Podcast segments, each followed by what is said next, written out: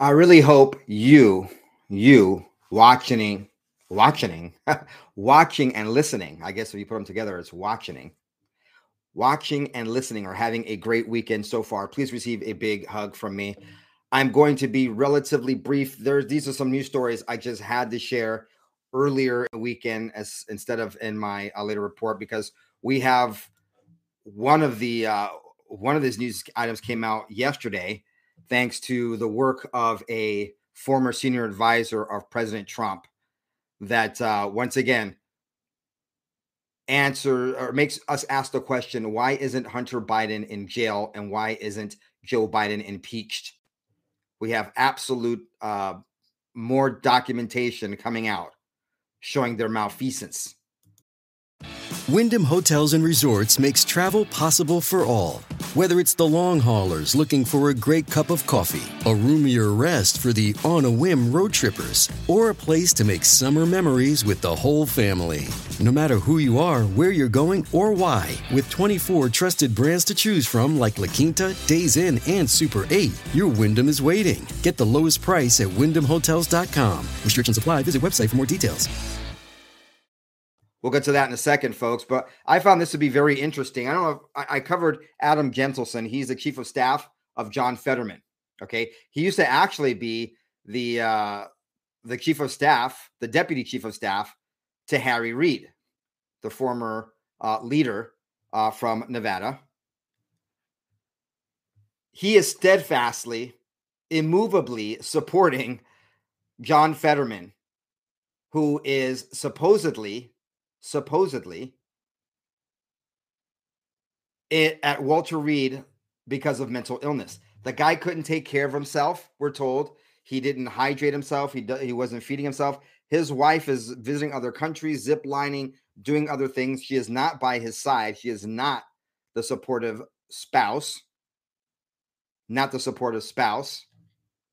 I mean, hey, even Pete Buttigieg stayed home with his husband when they had their uh when what was it uh when they when they welcomed their adopted child home and this is the the the man talking about Giselle Fetterman and she can't be there for her husband. Now obviously if he's brain dead or out of it, but she should still be in DC uh giving support. No, she's uh gallivanting around. But she's got children. Yes. Yes, folks. But the Fetterman, John, uh, John Fetterman's dad, supported him all these years financially. That's right. This guy was a grown ass man with a wife and kids, still being supported by his parents. So that just tells you what a screwed up uh, marriage that appears to be. I'm not going to judge from far away, but the signs aren't very positive. But Fetterman's chief of staff is defending his boss. Now, is this boss even alive? I don't know if you saw my video the other day. I questioned is Fetterman even alive because we have the Republicans in one of the counties in Pennsylvania asking for proof of life or resignation. Very interesting. They haven't released any uh, photos, or I haven't checked this morning. But as of the other day, when I checked, there's no proof of life, just that he's in Walter Reed. Now, I believe that he's there. I, I think he's probably still alive, but might he be in a vegetative state? I mean, they've lied about everything so far. This health, ha- did he have another stroke? Is the guy totally out of it? They're just trying to hide him because they don't have, they don't want to have special elections in which they tell us the Democrats are nervous because they have a special election, then a Republican might win. Yet, didn't Fetterman just beat a Republican for this senator race just a few months ago? Stroke patient who needs a monitor and a whole bunch of assistants beat a world renowned doctor that is liked by people on both sides of the aisle. John Fetterman beat that Republican, but he wouldn't re- beat another Republican. Probably not uh, Dr. Oz, an unknown in a in a special election. Lots of questions, but here's what I really wanted uh, to share with you. Back in September, on September 29th, 2017, Adam Gentleson tweeted out with a picture of President Trump while giving a speech to manufacturers. This man is not Mentally fit to be POTUS. People are suffering. It's past time we had an honest conversation about Trump's mental unfitness.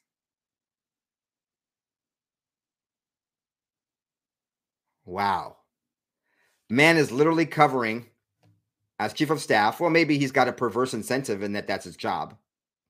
Literally cutting, covering for a man that the narrative is he could not take care of himself and is therefore being essentially committed or hospitalized hospitalized at Walter Reed and is somehow co-sponsoring legislation while in this state yet he was out there saying that we have to have an honest conversation about President Trump's mental unfitness and that he, President Trump is not mentally fit. Wow. But that wasn't all. March 4th, previously, Adam Gentleson had tweeted out discussing Trump's mental health should not be taboo. It's a matter of national security, and the questions are real. Wow. It should not be taboo, according to the chief of staff of John Fetterman, to talk about mental health. But we can't talk about his bosses. And I'm sure as hell sure we can't talk about his. And then another one in 2018. Great piece by, and he's referring to someone. And but the dangers of mood stories is that they normalize Trump's apparent mental illness by laund- laundering abnormal levels of instability and ir- irrationality through more accessible frames like anger and frustration. And once again, I don't know the context. I'm not going to go back to this New York Times article of 2018. But the thing is, here he talks about the normalizing of Trump's apparent mental illness. And I'm doing this as a last minute live. That's why I don't have the chat room, folks. But Google a picture of Adam Gentleson, J E N T L E S O N, and tell me if the guy doesn't just have this air of a sociopath. Look at his eyes, you know, just seems like a true Democrat foot soldier. Okay, folks, two months in the last, and in just the last two months. So 2023, essentially. The Biden regime has awarded $1 billion in grants related to what? Their pet project.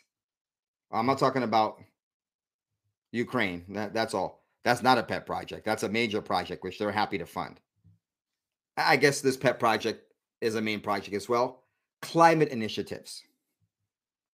Now, of course, climate initiatives is kind of a nebulous term that's not really well defined because they're pretty much giving money to grifters and to lobbyists and uh, pay to play schemes. They're using taxpayer money and enslaving our children with debt.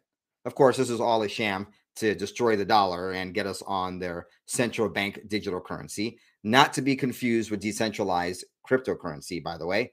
There is a difference.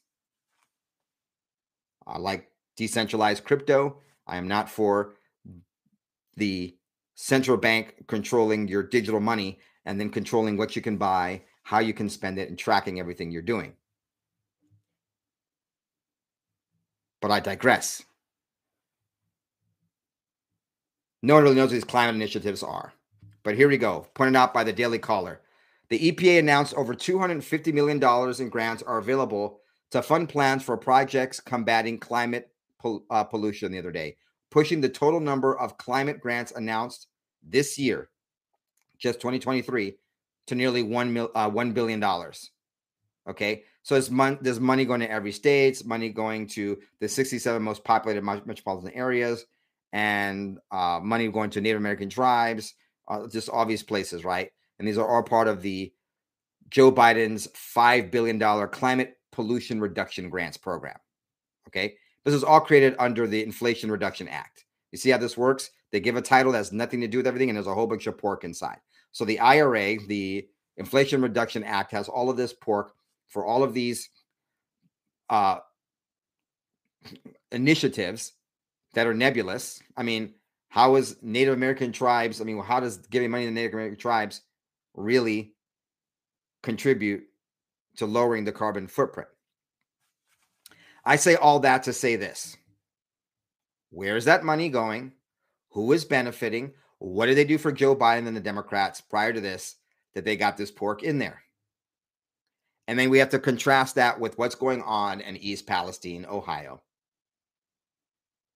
Here's what uh, happened at the end of February to put this all in perspective. Joe Biden went as far as having FEMA denying any financial aid to East Palestine until Trump announced that he was going to go there. There was an active suppression of no funds for East Palestine. I would say burning chemicals into the air and ash and all this other stuff and poisoning people. I would say that that is a non green activity. No money for East Palestine. Forget about the disrespect and everything else. No money until Trump forced the issue by just announcing that he's going. They're saying that the air is fine, even though, as I've reported, headaches and nausea, not just from the people living there, but from workers there just temporarily for the cleanup. And they weren't even supplied proper personal protection equipment while doing it. And the EPA is not even fully overlooking this. They're just telling Norfolk Southern that they need to clean up. And then they also ordered Northern, uh, Northern, why I keep saying Northern Southern, Norfolk Southern. They actually even ordered them at a time to pause the cleanup. Isn't that strange? Isn't that strange? Why what why would you possibly halt the cleanup of toxic elements from a derailment? unless there's something a lot more nefarious going on here. Meanwhile, millions of dollars alone just to Native American Native Americans to combat climate change and pollution. Yet we're stopping the cleanup of one of the biggest public pollution events in America. What's really going on in East Palestine? And where is this money really going? And once again, the toxins in the air the government is looking into that. They're having Norfolk Southern do that. Very interesting. All right, I don't dabble in gossip news, even though President Trump often does. But this is one I found interesting, I think you may as well. And so did President Trump. Kellyanne Conway, who says that she helped, and she did, contribute to the win of President Trump in 2016, is finally divorcing her husband of Lincoln Project, George Conway. Now, if you're not familiar, she uh, Kellyanne Conway, I liked her. I liked her a lot when she was being interviewed. Very feisty, very uh, uh, forward, very uh, defensive, very uh, eloquent in her feistiness in defending President Trump and his policies. She would go on for it seems like hours sometimes talking to the press and calling them out. Just very, very strong. I mean, I love how they say President Trump is a misogynist and he hates women and all this other stuff. But look at the powerful, great women he's had. Uh, he, he had uh, Sarah Sarah Sanders uh, Huckabee Huckabee Sanders, who is now the governor of Arkansas. So much for uh, weak women around him. And it wasn't all about looks. She's gotten criticized for being uh, on you know, a bigger girl. Nothing wrong with that. I still love my wife when she packed on the pounds after our four kids. And I also applaud her now that she's skinny again because she's a salad eater while she keeps stuffing my face. So you had uh, Sarah, uh, uh, uh Sarah uh, Huckabee Sanders. You had Kellyanne, Con- Kellyanne Conway. And you had McEnany. I mean, very impressive people. Compare that to Jen Psaki, who look, Jen Psaki's smart. Got to give it to got to give it to, to to Jen Psaki. I think she's a sociopath, but she's smart. And then Karine Jean Pierre, uh, Ketanji Jackson Brown. Who did Trump elevate? I mean, you you, you got to look at, at, at the women that Trump had in in his circle that or that he uh, that he put up, right? Well, the Conways have called it split. So uh, good for her. The Daily uh, Mail's reporting Kellyanne Conway and her husband George have filed for divorce after 22 years of marriage after admitting her husband's criticism of Donald Trump was a betrayal. The couple, known for being political opposites, have gone their separate ways after years of speculation that the pair even liked each other. Speculation, of course.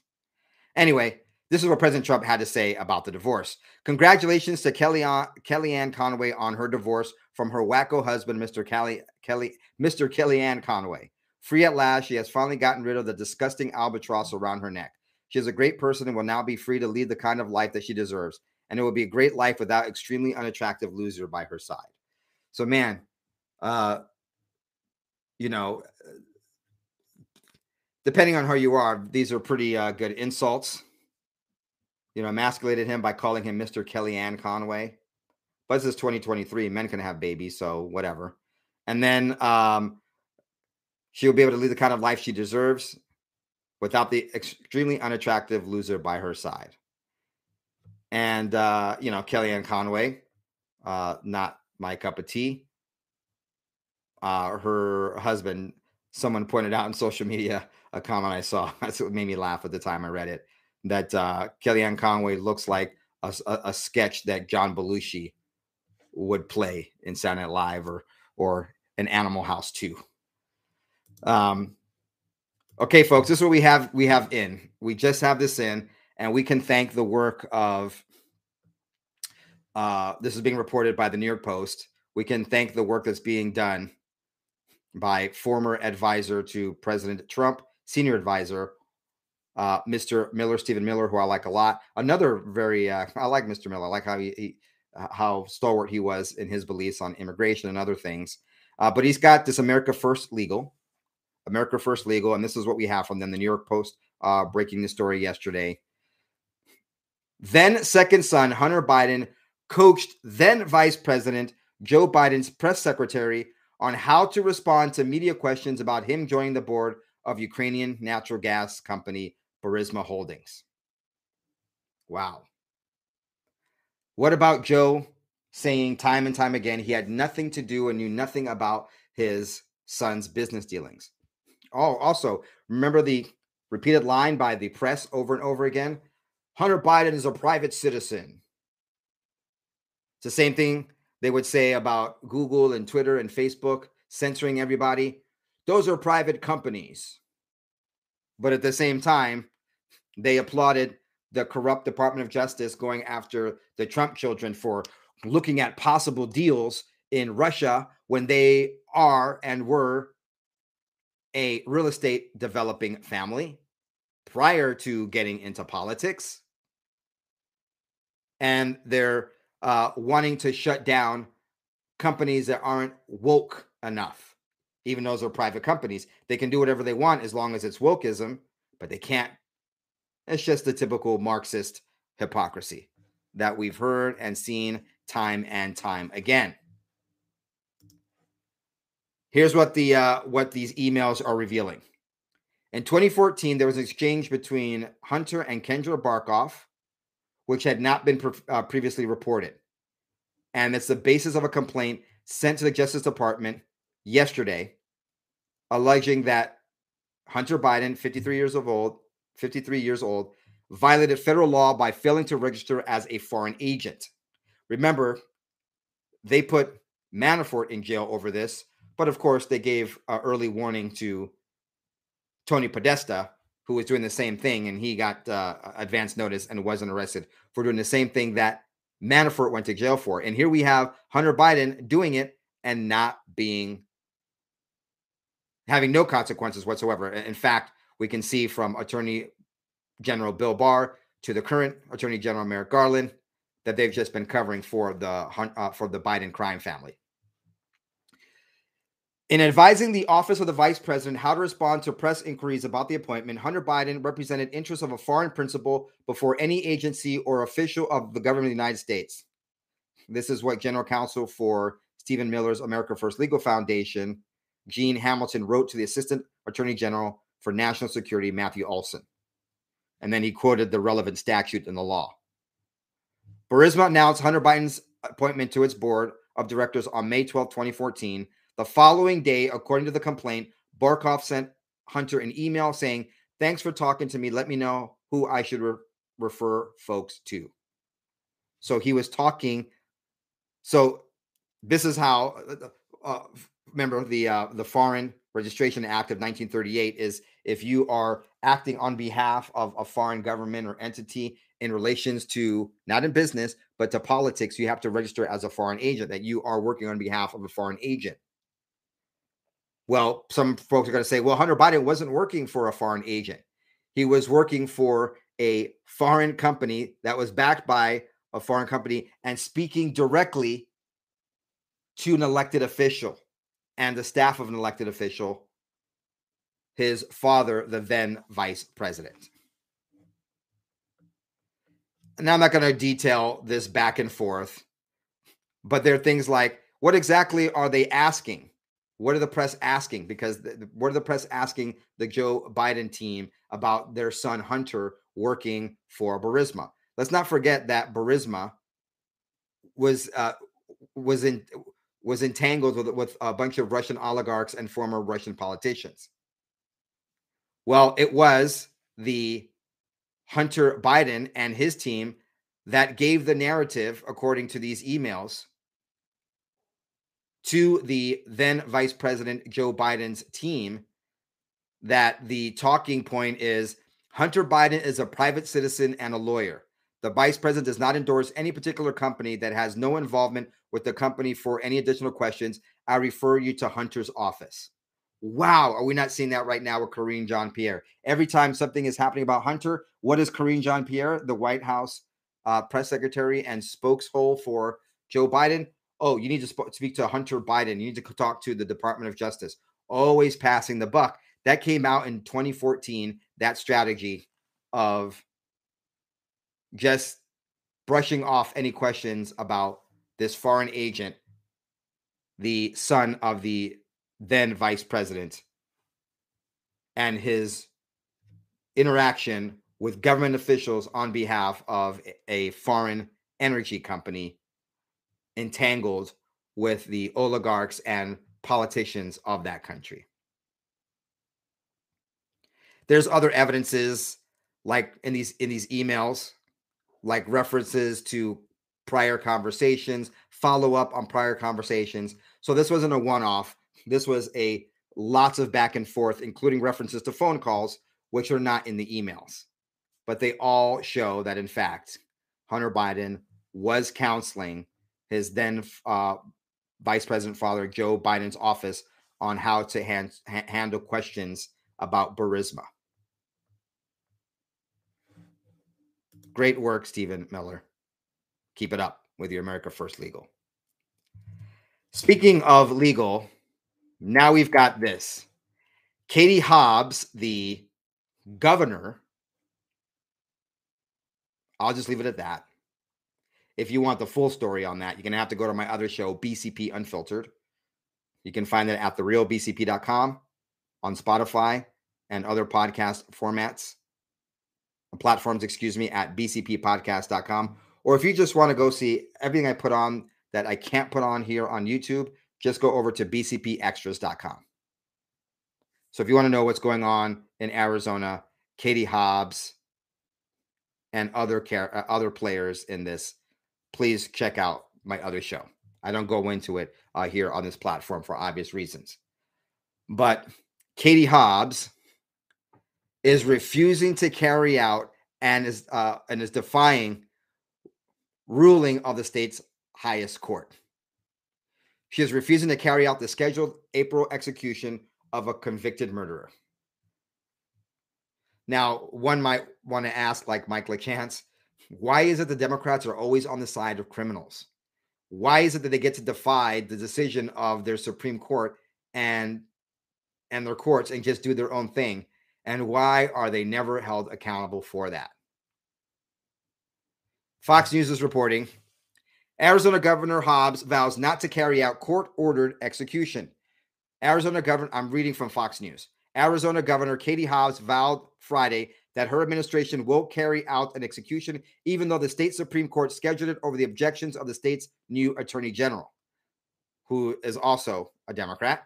The Democratic governors promised not to execute Aaron Gunches on April 6th for his murder conviction in a 2002 killing came a day after the Supreme Court of Arizona said it must grant execution warrant if certain appellate proceedings have included and those requirements were met on this particular case. Last week, Hobbs appointed retired U.S. Magistrate Judge David Duncan to examine the state's procurement of lethal injection drugs and other death penalty protocols due to the state's history of mismanaging executions. Under my administration, I'm sorry, if I'm going to talk like Katie Hobbs, like, under my administration, an execution will not occur until the people of Arizona can have confidence that the state is not violating the law and carrying out the gravest of penalties. That was her statement yesterday. Supreme Court said, good to go. Execution warrant must be granted. And she just says, middle finger to the people of Arizona, to norms, to laws, to rules, to separation of powers. I ain't to do it. I ain't to do it. My name is Kitty Hobbs. I am not going to listen to the decision of my state Supreme Court. I am not going to, you know, campaign. I didn't campaign. I didn't debate my opponent. I run from the press. And here I am in the governor's mansion. So you guys just shut up. That was satire, parody, and a bad impersonation. Those weren't the exact words of Katie Hobbs. You're smart enough to know that. But some reviewers get a little touchy when we talk about Katie Hobbs. So I want that to be clear. If you're in Arizona, how do you feel about this? Well, apparently, Democrats don't feel like they need to be around when Joe uh, Biden speaks. Check this out 11 House Democrats decided to skip Biden's speech at the House Democratic retreat to attend a Joni Mitchell concert. I don't know who these people are, but if they're in your state, you may recognize them. Maxwell Frost, Earl Blumenauer, Steve Cohen. I've heard of Steve Cohen before. Dan Kildee, Mark Takano, Andy Kim. Andy Kim sounds familiar. Is he from California or Hawaii? Katie Porter, uh, Jayapal, Lloyd Doggett, Hillary Scholten, and Greg Casar. So I've heard a couple of these, I guess. President Joe Biden addressed House Democrats last night, a marquee moment for any retreat. The speech was the first half of Biden's congressional one two punch. He is going to uh, be speaking uh, today, Saturday, to the, De- the Senate Democratic Caucus lunch at the Capitol. Oh, by the way, there were also some Democrat senators at the concert. Isn't that funny? Including his former opponent, Amy Klobuchar of Minnesota. 81 million man can't even get people of his own party to come out and listen to him speak. They'd rather go to a Joni Mitchell concert. I'd rather go to any concert than have to sit through Joe Biden. One of the tough parts of my job is having to sit through Joe Biden. It's painful, it's cringy, and it's very uncomfortable. And sometimes it's funny. But we shouldn't be laughing at the president of the United States. So even when it's funny, it's extremely sad and embarrassing. Embarrassing, like what took place yesterday. The German chancellor met with Joe Biden in the White House. They did not have what they uh, what they call um, what do they call them? Uh, the White House is not planning to hold a press conference with Biden and Scholz, a two by two. That's what they call it. And while there isn't a joint presser, often called a two by two, during every head of state visit, it's unusual not to offer one when a G7 leader or another important ally comes to Washington. So maybe the Germans said, we don't want to have a two by two and be an embarrassing moment with Joe Biden. Let's just skip that. But here's what we have yesterday the White House tweeting out President Biden with Chancellor Scholz to reaffirm the deep bonds of friendship between the United States and Germany. The leaders are also discussed their bilateral cooperation on a range of global security and economic issues, including support for Ukraine. Well, how about this? How about President Biden with Chancellor Scholz to reaffirm the deep bomb that went off on Nord Stream 1 and 2? While they discussed their bilateral cooperation on a range of global security and economic issues by talking about how Joe Biden sabotaged the Nord Stream pipelines, much to the detriment of Germany. In fact, the whole sad affair can be summed up in this pathetic. German chancellor meets with Joe Biden in the White House. Joe Biden doesn't have the guts. Uh, excuse me. German chancellor meets with Joe Biden in the White House. The chancellor doesn't have the guts to rip Biden for blowing up the Nord Stream gas pipeline to Germany because they're all part and players in a globalist plot to destroy the Western world. We can see it with their actions and inactions, but then again, we are the tinfoil hat folks. Whatever. Folks, enjoy your weekend. I will have coverage of President Trump's speech to CPAC uh, and other things going on this weekend. Stay tuned. I will have more for you. Until the next one, ciao, goodbye, God bless.